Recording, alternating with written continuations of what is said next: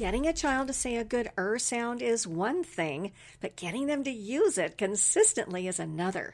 Now, you know the Easy R program for getting the er, but what about generalization? Well, what about the new R speech practice audios? Kids love to practice them, and you quickly access them via QR codes. Go to speechdynamics.com to take advantage of the 40% off sale price. Do it now. Welcome to the Speech Link. I'm your host, Shar Boshart, and I invite you to listen and learn practical strategies from experienced experts to take your therapy to the next level. Speech and language therapy for significantly delayed early intervention kids is tough, especially online. It can be frustrating for all concerned the child, the parent, and the speech language pathologist.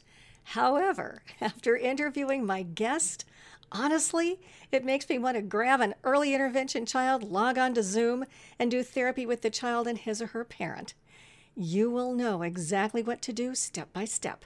So grab your pen and paper and get ready to take some serious notes on an impressive therapy method for early intervention kids and how to empower their parents. Today, my guest is Karyn Lewis Searcy, MACCC SLP. She earned her Master's of Arts degree from the University of Illinois in Champaign and her BA degree from Elmhurst College, also in Illinois. She has decades of experience in therapeutic, supervisory, and administrative positions, and it doesn't look like she is slowing up. Currently in the San Diego area, she is a speech language consultant at the Terry Crimson Center, on the clinical faculty at San Diego State University, and a consultant to REINS Therapeutic Horsemanship, which sounds quite interesting. Karyn has presented hundreds of times independently as well as with other SLPs on the topic areas of early intervention, autism, behavior management, AAC, as well as how to empower parents. In 2013, she was awarded the Outstanding Service Award from District 9 of the California Speech Language Hearing Association, the Distinguished Service Award from the San Diego Imperial County Infant Development Association in 2012, and then in 2010, the Health Hero Award from the San Diego Autism Society. No doubt all were well deserved. She's a therapist, author, presenter, and amazingly knowledgeable and intuitive when it comes to working with children and their parents. I am thrilled to have you here. Welcome to the Speech Link, Karyn. Thank you so very much, Shar. I, I really appreciate this opportunity to talk with you and your group. Well, I'm glad you're here, girl. All right. Okay. Now, I bet, I bet there's a lot of SLPs listening that work in the schools, and they not only have elementary age kiddos on their caseload, but they probably work with younger children as well. So, we are today, we're talking about communication disorders and working with the parents of younger children. So, early intervention and maybe even preschoolers. So, to get us started, no doubt the primary issue is that children are not developing speech and language appropriately.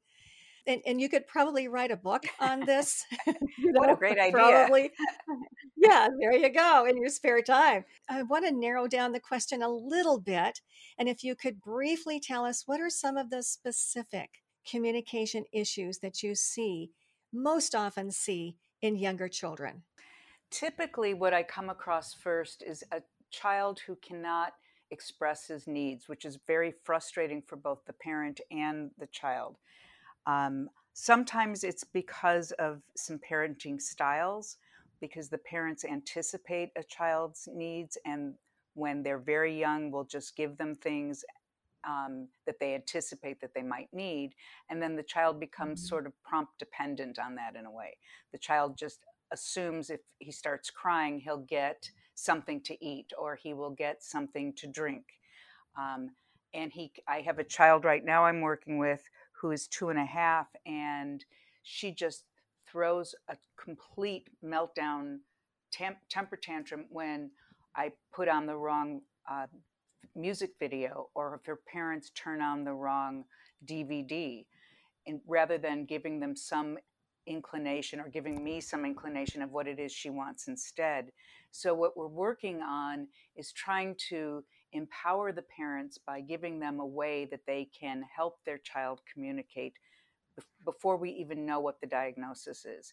So, I use a lot of gestures and something to replace the words because we can't help a child speak, but we can help a child communicate. Um, I don't really know until I've been working with the child if they have a comprehension problem, if they're understanding how to decode a message that they're getting from a parent. Um, so I start sort of backwards. I help them encode. I help them tell their parents what they want to that they want their parents to do. Mm-hmm. You know, I'm thinking about that crying behavior or, you know, whatever that type of behavior is that can be categorized probably as a behavioral issue. So is that the connection, the the behavior that the child does in place of speech or language in order to uh, to share his wants and needs and and so on. Is that the behavioral issue, do you think, most often? Most often. Now, it does get more complex when we're working with children with uh, autism mm-hmm. because we mm-hmm. know we've got some sensory issues. Right. But if you think about it, whenever we're, any of us are highly frustrated, we all have a heightened sense of our sensory system, right? So I think that that's why we see so many children with autism having sensory needs because they're so frustrated by their, their inefficient ability to communicate. And then we have parents who respond differently. If if a child can't communicate their needs efficiently, we may have one parent who will again anticipate the child's needs or give them lots of options. You want something to drink, you want something to eat, you want something to play with. Mm-hmm. Then we've got other parents who get very impatient with their children and not because they weren't patient to start out with by the time we meet them they've had like two years probably of an ineffective form of communication. And that's why I'm such a proponent of early intervention because I want to get in there and help develop that parent child interaction before it gets fully disrupted. Yes. Oh, that makes so much sense to me. Um, how do you do this? I mean, we're in the middle of COVID. It's probably better quotes to go to the person's home or maybe in a clinical environment where everybody's there and and we can see one another in person and so on. But you know just a personal view here what's going on with all of that? How do you do this type of interaction with the parent and then sort of modeling with the child how do you do that over the internet so I've been a speech and language therapist for 45 years, and I've been doing telepractice since March. Mm-hmm. Um, so I, this this is a real huge learning curve for me, along with the rest of the world. Um, the irony for me is that in 2007, I started working with a research group. We were trying to develop the earliest intervention for children at risk for autism.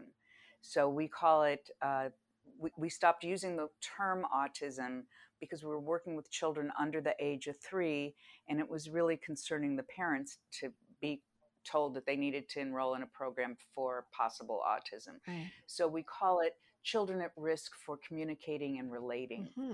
Um, and it's called Project Impact for Toddlers, which is based on the work of Brooke Ingersoll, who is a, a psychologist and autism researcher, and Anna Dvortcsak, who is a speech and language pathologist.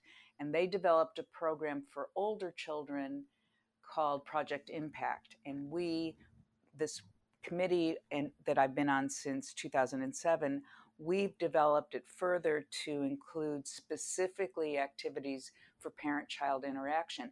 And the whole concept was based on our need to coach parents. Mm-hmm. And we mm-hmm. tried to move away from the term parent education because that's just implying that the parents did something wrong. Uh-huh. That's how the parents often hear it. I didn't know I was supposed to do that. I wish I'd had a book. So we we've gotten rid of the term parent education and we talk about parent coaching. And I personally use the term parent uh, reciprocal p- coaching because I want the parent to feel and I believe it that the parent can coach me about their family dynamic and about their child and i can coach them about which strategies we're going to trial and see which what's which one is going to resonate for their particular child or their particular family mm-hmm. um, so w- when the pandemic hit and we were all told well we can't we have to do telehealth this group and i met as for our monthly meeting in sort of a panic state of how do we do this? How do we do all of this through telehealth? And we laughed at ourselves because we realized this is all about parent coaching. And the the pandemic has forced us to do it even more so mm-hmm. because we don't have direct access to the child. And oftentimes, and a student just asked me that this question this week, um, what if a parent doesn't want to learn how to stimulate their child for speech and language. They just want us as the professionals to quote, fix, end quote, the child. Yes. And I said, that's the beauty of having to do telehealth right now because that's not an option. I, at least here in San Diego, um, my students, this, this is their first rotation. Um, actually, this is this group, the spring group, this will be their second rotation to do clinical work. And they've never been able to do face to face because San Diego State University is not allowing graduate students on campus. So we're doing all of our work via telehealth. And it's been challenging, but it's forced the students to work directly with the parents and coach the parents and I'm having to teach coaching to my students. I can say teach to the students because they're actually in an education academic environment. Sure. Um, but it's been um, it's it's been less difficult than I thought it would be, and I'm hearing that from a lot of therapists. Um, not so much teachers, and I do have to say I was on a Zoom yesterday in a classroom with 23 students, and I, I understand that's different than what we're doing when we're doing one to one treatment. Um, but I've only done one to one treatment with the exception of some paired peer groups in the past. Um, what I'm able to do is work with the parent and the child on the computer screen and coach the parents to hand over hand follow through with a gesture if the child can't say or won't say the word. So I never ask a, a young child to do something I can't help them slash or make them do. And that's sort of the tenant I make sure that I'm stressing with the parent. Mm-hmm. Make sure that you don't ask them to do something you can't follow through with. That's very, very important. Yes. So your approach is pretty much coaching the parent and for them to work with their child. Is that pretty much what you're doing? I mean, you're doing that now pretty much online. The situation is a little bit different because when you're in person, you can model. Right, right. But so your coaching has been enhanced via Zoom, I would say. Is that what's happening then? It ab- absolutely is. And I'm finding it pretty uh, refreshing because it's forcing me to not do it myself. One of our other tenants in, in our work with Project Impact for Toddlers and in my program, Parent Child Sign and Speak, is to make sure we don't outshine the parent. It's so simple when we're in the clinical setting or in a home because we become the experts on stimulating language and facilitating responses. We can we can work with a child and in a minute we can follow through. Well, that's harder for the parent because they've got the emotional overlay that we don't have. They've got this sense, m- many of the parents have the sense that I'm doing something wrong all the time because I can't get my child to do it. But she, the professional, can get my child to do it. So why don't I just mm. let the professional do it?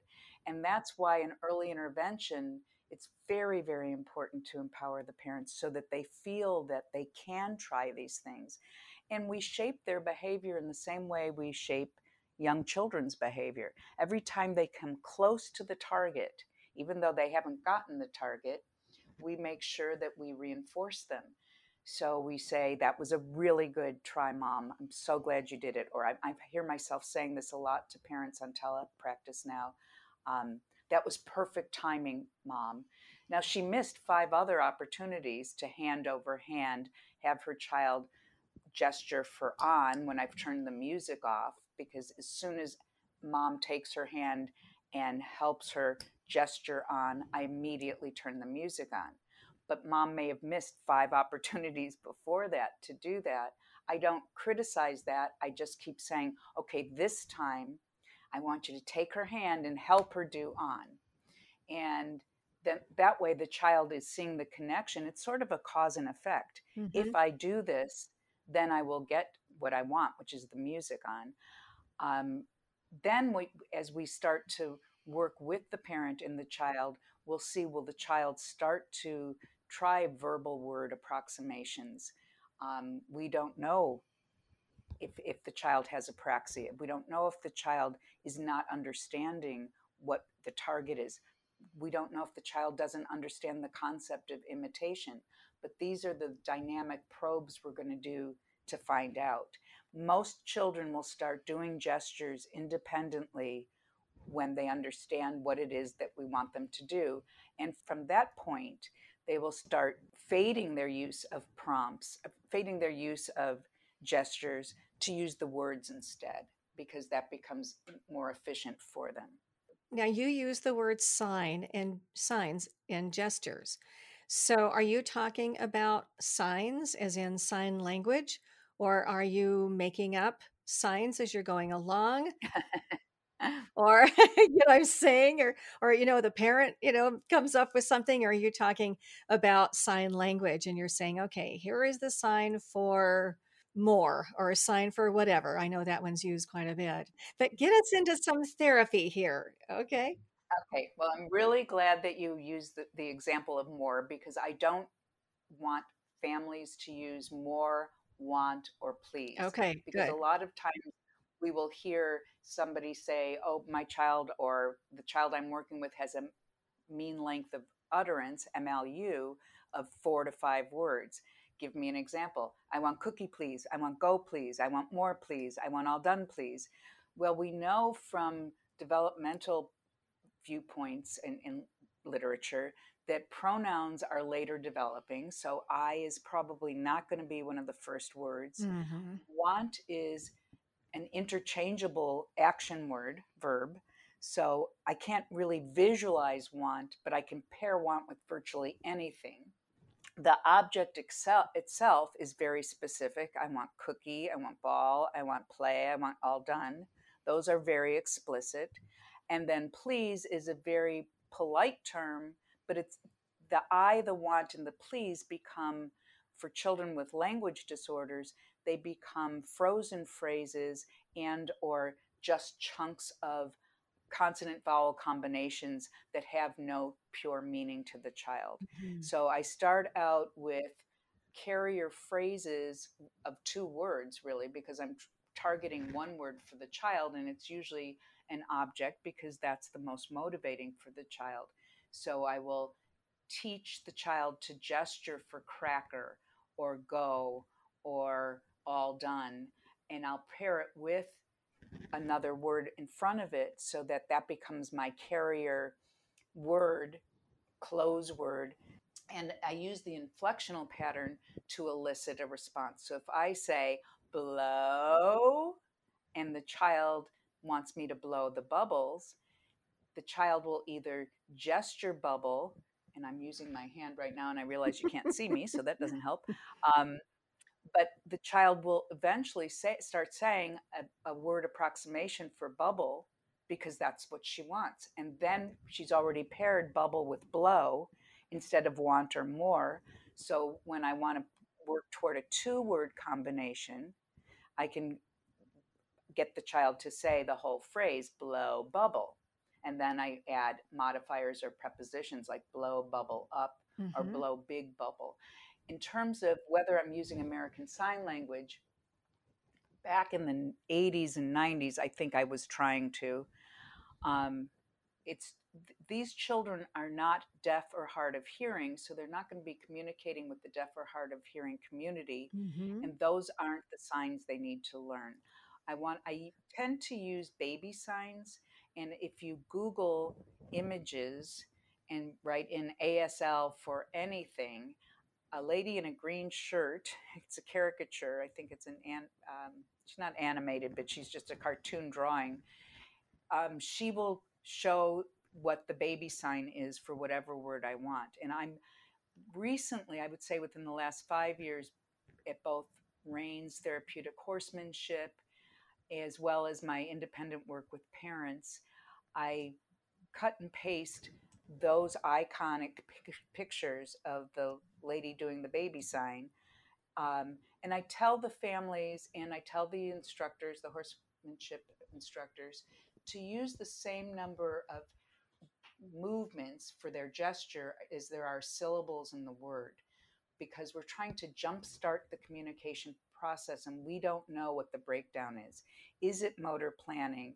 Is it encoding? Is it word retrieval? We don't know what it is for the children, but we want to make sure that we're targeting everything at once. So, and I learned that from a boy probably in 2005. He had autism and apraxia, and I had taught him a made up sign. I completely made it up for butterfly, but I was doing a hand movement that had multiple movements in it. And he looked at his own hand and and said uh or I and did three movements. Aww. So I realized we can pair the the motor planning for the oral motor with the larger motor movements. And I've talked to some occupational therapy therapists uh, over the years who say that that is true. That we can we can get better neurological organization if we start with the big movements and start refining it to the smaller movements. The other mm-hmm. beauty of using gestures and doing this technique of doing the same number of movements as there are syllables in the word is we can give multiple input to the child. So he's getting kinesthetic, if we're doing hand over hand gestures, he's getting kinesthetic, proprioceptive, auditory, and visual stimulation. And that's fabulous. He's and then he can choose what's what's the one that's going to be meaningful to him. I love it. Now I am on the internet. What did you want me to put in for the lady in green?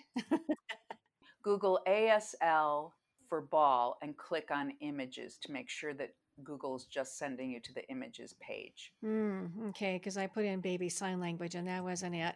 No, A- ASL for ball. And make sure you click images. And you see the lady in the green shirt? Yes, there she is.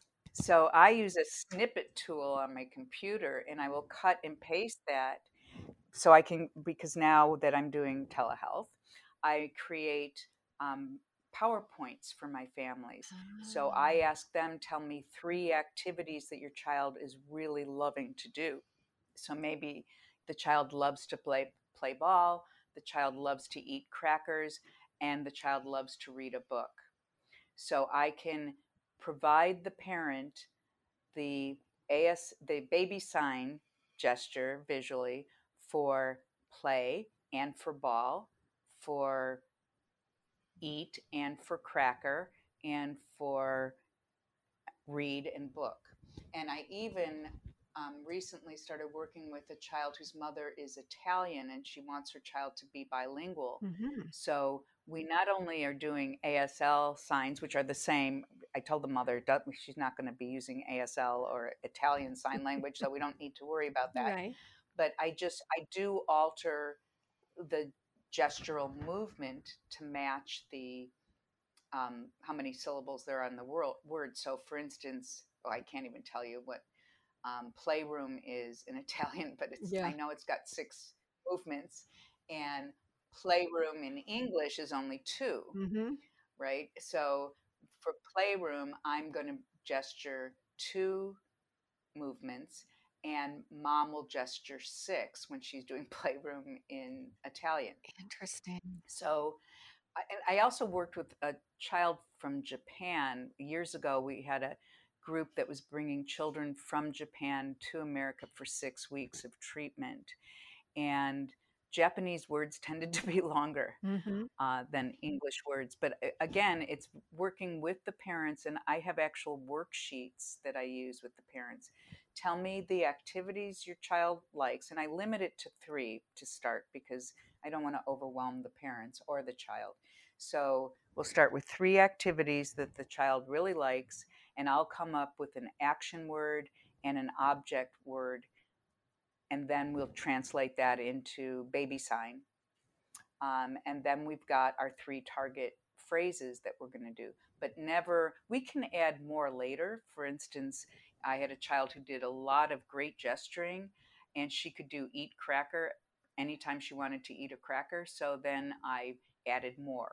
So it's not that I'm saying that those words are bad. I, I, I understand the value of those words and we can add them later.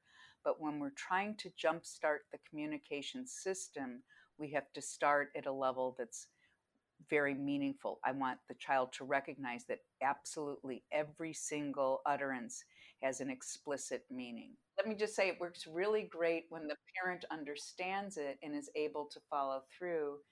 Uh, last semester, it was a little challenging because if you have a, a child, a parent who can't follow through or is overwhelmed, as we all are right now during the pandemic. Right. Um, it's just she she can't seem to follow through. So our focus has to be on encouraging the parent to follow through, and then we'll get the child's follow through. And are you saying, is the parent saying uh, that she doesn't or he doesn't have time to do this? Or are you talking about, are they just having difficulty learning how to to sort of apply this, or both? I think it's more that the latter. I think it's more that they're having difficulty learning to apply it because it's much easier, for instance, to give the child a bowl of ice cream to eat than to hear her screaming. Okay. And I completely understand that. Um, if, if the child doesn't want to sit in front of the computer, which is happening a lot, we're all, I think we're all experiencing that to some extent. Mm-hmm. Um, we want to make sure that we can encourage the parent, just like we do encourage a child. If we're working one on one with a child, we're going to give him so much re- verbal reinforcement, so much verbal praise. We have to do that with the parent as well, but we have to be authentic. We have to be genuine in our responses. And I think that's harder for younger therapists because they feel pretty overwhelmed. The parents are generally a little bit older than they are. The parents have children, and most of my students do not. Um, and I, I, remember being a student and feeling like, oh, I just want to work with the kid. I don't really want to work with the parent. I don't. That makes me really uncomfortable. Mm-hmm. But now we're in a, a phase in our world where we have to get the parent to do it. So I think it's really good, particularly for young therapists. I'm finding it pretty easy because I've been doing it for so many years. Um, but teaching it is different. And getting a young clinician to trial things where they're feeling pretty overwhelmed by the process and they're just learning how to chew gum and walk at the same time. It's right. really what they're trying to do. They're trying to integrate what they've learned in their academic studies into a clinical experience, which is challenging. If any of us can think back to when we were going through graduate school, that was challenging in and of itself. Yes. But now they're having to do it where they're dealing with parents one on one and they're having to have the parent follow through. And um, it, I really feel for the students this whole academic year 2021 has been really challenging. Yes, it's above and beyond. Now, thinking of the parent again, and I know that parents have immediate situations and immediate needs, and that, um, you know, old habits die hard. Right. Um, so, do you ever, or is it advisable to mention to the parent, and I, and I would never use the word homework with them, yes. but do you ever give them you know, like here's three things that you know that you could focus on this week with Johnny? Yes, that's a very good question, and I'm so glad you said you never used the homework word with parents. Um, that was one of the complaints that one of our focus groups had about clinicians that we're always talking about homework. It's got to be it's got to be in the moment. We, and one of my goals always, and what I tell my students as well as what I think myself when I'm doing therapy, is I want the parent to feel successful in the interaction because that's really what's going to keep the parent motivated. If I don't feel like I can do this, I'm not going to keep trying. Right. Um, so we've got to find that moment where the parent is going to be successful. Um, I've had I've asked parents to use those three activities. That's why I ch- try to choose things that they do or automatically with their child. So for instance, if a child doesn't like to take a bath, he doesn't like water, we're not going to choose that as a communication option mm-hmm. because there are three strategies or elements that we're, we're really focusing in on with all children. I know this has been used a lot with children with autism, but we do it with everybody. We want communicative temptations and playful obstruction. I used to call playful obstruction sabotaging a child's play, and I got scolded by an administrator in a school district. But since then, I found out there's actually a term called playful obstruction. So, communicative temptation is if the child knows how to get the DVD and turn on the remote and get the DVD playing, that's not a communicative temptation. The kid doesn't need a communication partner for that. But if we remove the item from his reach, it means the item is within view but not attainable ah. without having a communication partner, that's communicative temptation. So mm-hmm. things like putting a wind up toy um, in a plastic container where the child can see it, but he can't access it and, until mom or dad open the box for him and he's done a gesture of open. Um, playful obstruction is when we get between what the child wants and our bodies. So I used to do this a lot at REINS Therapeutic Horsemanship, where I would, the, at the end of a ride, the children would like to feed their horses carrots and these are only children who have developmental disabilities. Um, I they take the carrot, the chopped carrots from one big bucket to a smaller pail, and then bring the pail to the horse. Well, I would put my arms across the big bucket, and they couldn't have access to the carrots until they gestured for me to move, and I would hand over hand take their hand and do the gesture for move and say move and the kids look at me like what's wrong with you lady? Why are you make, blocking my access to these carrots? Right. And w- w- by the third time the child is able to independently tell me move and then he gets to fill up his bucket full of carrots T- telling the parents these things has, has been really helpful playful obstruction communicative temptations. The third one is inadequate portions.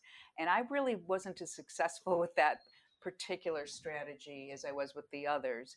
Um, but in that one, you pretty much don't give them enough of what they want. So um, if a child asks for cookie, requests cookie, you give him a tiny little piece of a cookie. He's not going to want that. And then you can um, help him say big cookie or whole cookie.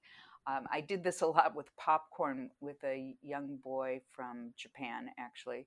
And he would ask me for popcorn using a gesture, and I would give him one kernel. And he would laugh at me. He thought that was hilarious. And then he would say three popcorns.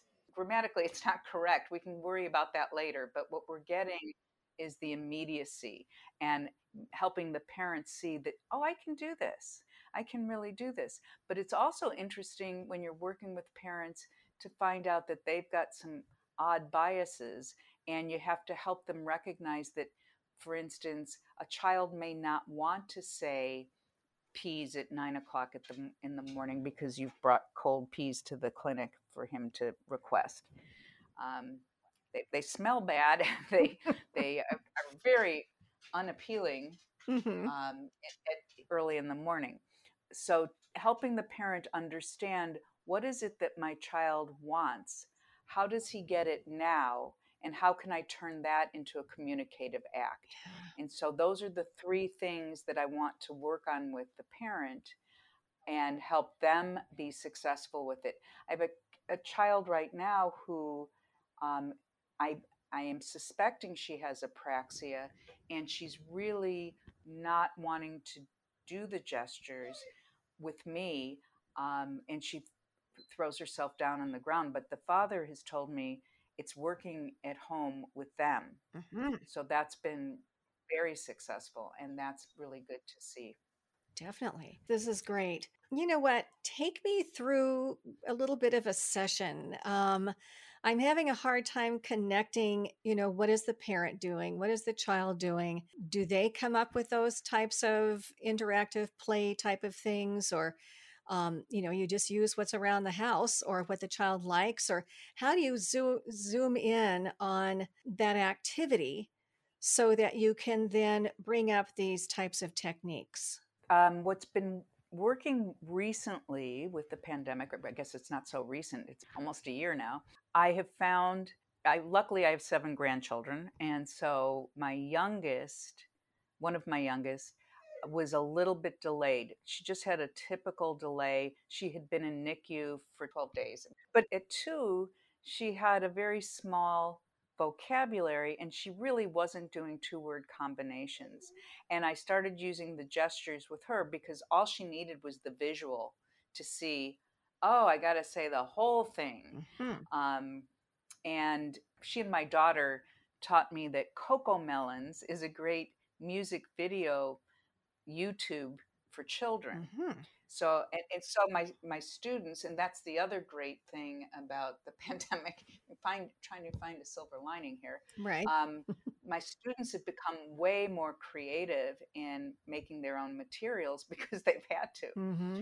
Um, it's really hard to maintain a child's interest to the screen. Right. And that's why I've been using PowerPoints um, with pictures on it for um, getting those gestures taught to the children. And also, what I'll do is uh, for a break, I was using YouTube, CoComelon, and some other um, places. Uh, I, there's other, I think Simple Songs is another one. They have music videos of familiar nursery rhymes like Old MacDonald and Wheels on the Bus, things that we would use in therapy anyway. Mm-hmm. We used in addition to the gestures, we use, um, well, one of the ways we use the, the gestures is we use them in song and nursery rhymes so that the children can fill in the blanks on something familiar. So if we're doing itsy bitsy spider crawled, and we wait and we wait, and that's something that we have to teach parents. That's, that's something I have to teach my clinicians and my student clinicians, and something that I have to remember myself. Mm-hmm we itsy bitsy spider crawled. Wait, wait, wait. Then we can use the gesture for up, but we don't say the word yet. Mm-hmm. Wait, wait, wait. The child still doesn't say the word. Then we can do a phonemic or sound cue. Uh, so we're not saying the whole word. We're not providing the full model yet because we really want to help facilitate word retrieval if that's the problem. We don't know what the problem is from the beginning. But we have to teach that to the parents. So I can do that. I've started using that with the CoComelon songs where I'll do wheels of the bus. You can slow down. I don't know if anybody knows this. My students taught me this. You can slow down the speed of the YouTube video, which I never knew. I didn't know that. Uh, and then I didn't either. Um, because the songs tend to go way too fast for children yes. who are having word retrieval or word uh, just any kind of word production generation issue. Um, and then I can also stop the video right at a point where the kid is really, really interested in it. So now it's sort of playful obstruction, right? Uh-huh. And then I instruct the parent. I say music and I wait. And then I do the gesture on. And then I have to help the parent say, Mom, you do it now. Ready? Music and mom will do it. So she's modeling it right next to the child. The child still doesn't do it. Then we, I say to the parent, okay, mom, you're going to help her do it. Ready? Music. And then hand over hand. Take her hand. Okay, mom, good job. Oh, awesome. That was perfect timing, mom. Mm-hmm. and it wasn't. I had to do a lot of cajoling to get mom to do that. But in one case we had where it was so difficult for the parent, we kept track because we always want to collect data. The only data we were able to collect on this one was how many prompts we had to give the parent to prompt the child. Mm. And we saw by the end of the semester, the parent w- was able to do it independently. And then we could start measuring the child's dependence on the prompt. Yeah. So there are there are ways I think we're all learning as we go through this pandemic and we're learning how to use telehealth that all the strategies that we were using prior to the pandemic um, can be translated to something particularly in terms of parent coaching. Now, I do know there are younger therapists who are still going in home.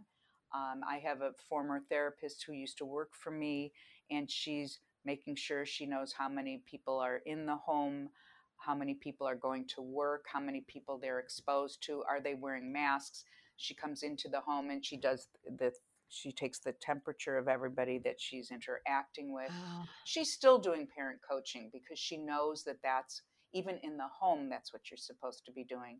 And that becomes, eh, um, there's a lot of research.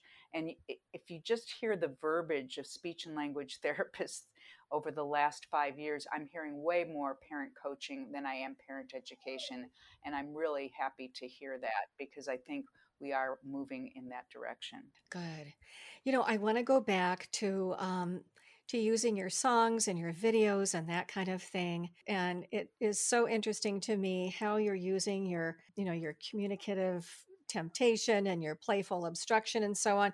Prior to that, if you are watching a video or you're doing songs or or something along those lines, how many times do you watch it or listen to it or sing it or experience it before you start doing these other things so that the child can kind of learn it and hear it so that they can fill in the clothes. Right, that's a really good point. So when we used to do parent child sign and speak, um, we were doing um, 10 weeks and we would have two sessions each week we would introduce Itsy Bitsy Spider when up the something like that. Uh, I think we had three or four different nursery rhymes. Itsy Bitsy Spider went.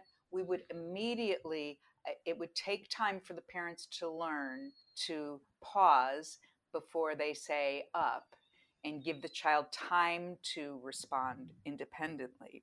Most of the children by the time they're two and a half, have already heard some of these songs. So they know Itsy Bitsy Spider, they know Wheels on the Bus. Okay. Um, but it's really more teaching the parents to in, include the wait time, include the pausing. When we did Project Impact for toddlers, for our slides, when we're training therapists on how to integrate Project Impact for toddlers into their repertoire of other therapy tools that they're using, we wanted to make stop signs because we were thinking we've got to teach therapists to, to pause. We're working a lot with um, BCBAs and AB, people in ABA mm-hmm. therapy um, and teaching them you got to give the kid time to decode what it is we want them to do and encode a response. And for some children, that can take a long time. I worked with a 16 year old with autism years ago, and I actually timed it. It was 45 seconds before he could process a question. But nobody was ever, none of us were ever giving him 45 seconds in which to do that. So we had to really, um, I had to tell the parent, but the parent and I were sitting across from the child, the student, and I said, you know, he's reading our facial expressions and he's looking at our body language and he's trying to grasp at anything so he can get a clue of what to respond. So I said to mom, just freeze after I ask him a question and I'll freeze. And, and he, behind him on the wall was a, a clock with a second hand. So I was able to actually time it. And I said, Aaron, are you wearing blue or red jeans today? And he jumped up out of his seat and said, Red jeans, red jeans. And he kept looking at our faces, but we weren't moving. Our bodies weren't moving. Our faces weren't moving.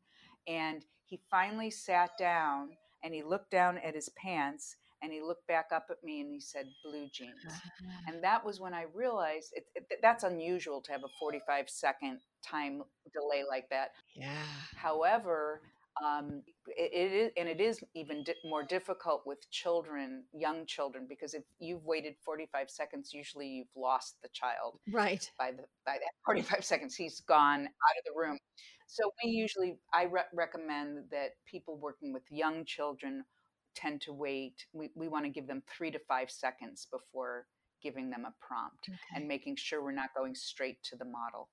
All right, good. The signs and the gestures. Do you ever have a parent that's concerned about doing these types of things, that it might hinder development of their child's verbal skills? Virtually always. Um, and my favorite is the Italian mother that I'm working with now. Um, both parents are MDs. And when I first came to the house, which was in February before the pandemic, um, I said that I always use gestures to jumpstart the communication system. And they said they really didn't want to because that was going to become a, um, a crutch for her. She would use the gestures instead of words. Mm-hmm. And we hear this a lot when we're introducing AAC um, an AAC device, a, a dynamic display device. Um, I hear it with gestures. Um, I what I told the parents is there's it, she will not choose to use the gestures instead of speech because it's more efficient to use speech than it is gestures. She will start fading her use of gestures once she can speak. And I was working with the mother in their living room um, and one day she just turned to me tearfully and she said, Thank you for teaching us these gestures. We would never have known how smart she was because th- this little girl has a rare disease and they, there's part of the disease is intellectual deficit. Well, the child picked up on using gestures within two weeks and started making up her own gestures when she wanted a kiss from her father um, when she wanted to be one of his favorite things to do is fly her like an airplane and she loves that so she made up her own gestures and that i'm using that mother's quote now when i'm working with other parents um, i have the same problem when i'm introducing like i said any type of um, aac device parents are reluctant because they're afraid the child will just um, glom onto that. I recently had a parent who didn't want me to use any of the music videos because she said um, her doctor said too much screen time, and that is a problem. You know, for years we've been talking to parents about don't too too much screen time. Now we're saying everything's on screen time. Right. Um, so with this parent, and this is what I try to do with parents. I try to meet them where they are, and motivate them up from that by by showing them, not by telling them, but by showing them it can work. So I never did any screen time with this five year old with autism and apraxia because the mother really didn't want me to. And one day she said, Well, if you, I told her how we could get him to request on because that was one of his favorite things to do is watch a video. And I said, Is it okay if I show you? And she said, Yes. So now we're doing it every session. And he is saying movie on. So um, it, it is, I think it's really important. I was just in an IEP doing an IEE this week where the school SLP um, really didn't want to do any of the facilitated communication, which I understand. We don't want to we don't want to encourage facilitated communication. Um, but the way she said it to the parent left the parent feeling unheard. And I think that's something that we need to make sure that all therapists are aware. We have to make sure that we've got, we're working as a team with the parent right. and that the parent doesn't ever feel that we're working against them.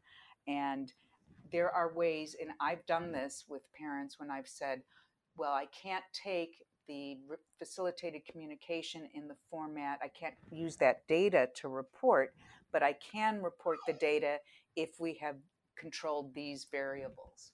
So it's giving the parent a solution instead of saying, oh no, I'm completely against what you're doing. So, in the case of facilitated communication, I've said the communication partner can't know what the answer is to the question that we're giving. So, for instance, if we say who pollinates flowers, the communication partner knows the answer is bees, and then the child spells out bees. So, that information I can't take.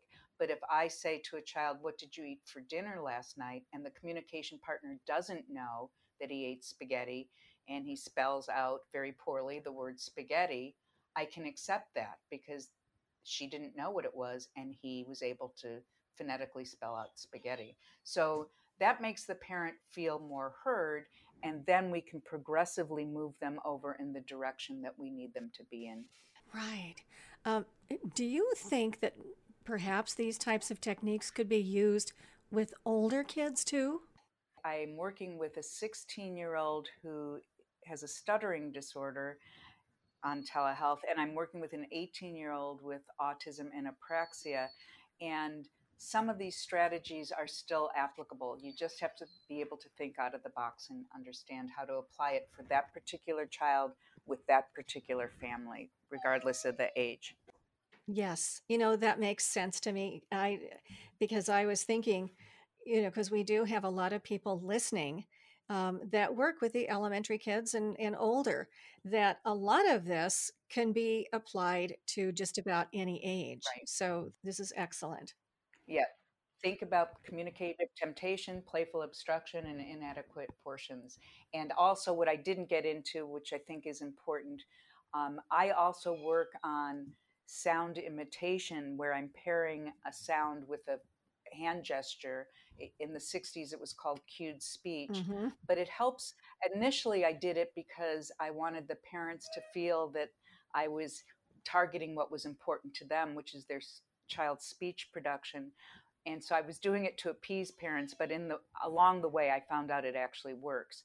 So I think that's another reason that we need to listen to parents and integrate their what's important to them into our therapy. Yes, very good point. Well, thank you so much, Karyn. You're very welcome. You are a wealth of knowledge, and thank you so much for sharing just a piece of it with us. But I feel like we got a lot here in our less than hour time. And uh, you're an amazing therapist. I would love to to watch you in action. Uh-oh. I wanted to, oh, I wanted to ask you: Do you have a website, or is there an email? Would you mind us contacting you? No, my email is is great. It's Karyn K A R Y N L S two at Gmail. Um, I do have a book which is Early Intervention for Speech and Language Empowering Parents, but it was published in 2011 and I'm in the process of rewriting it. It's through Plural Publishing Company here in San Diego, and they specialize in speech and language and audiology textbooks. hmm Um, but I I would hold off on purchasing my book until then. There Okay. is a DVD with the original one, um, which does show some of the things, but I don't. I, I'm trying to rework it a little bit. Okay, is that on plural as well? The DVD. Yes, it's on Plural. It's also on Amazon. Yeah, Okay, great. All right, it comes with the book. perfect. I appreciate you. Thank you. Thank you. hmm Bye bye. Bye. Thank you for listening to the Speech Link. Please check out my other offerings at my website, charboshart.com, and also speechtherapypd.com. See you next time for more interviews, information, and insights. Until then, thank you so much for all that you do with your speech kids. Be well, and God bless.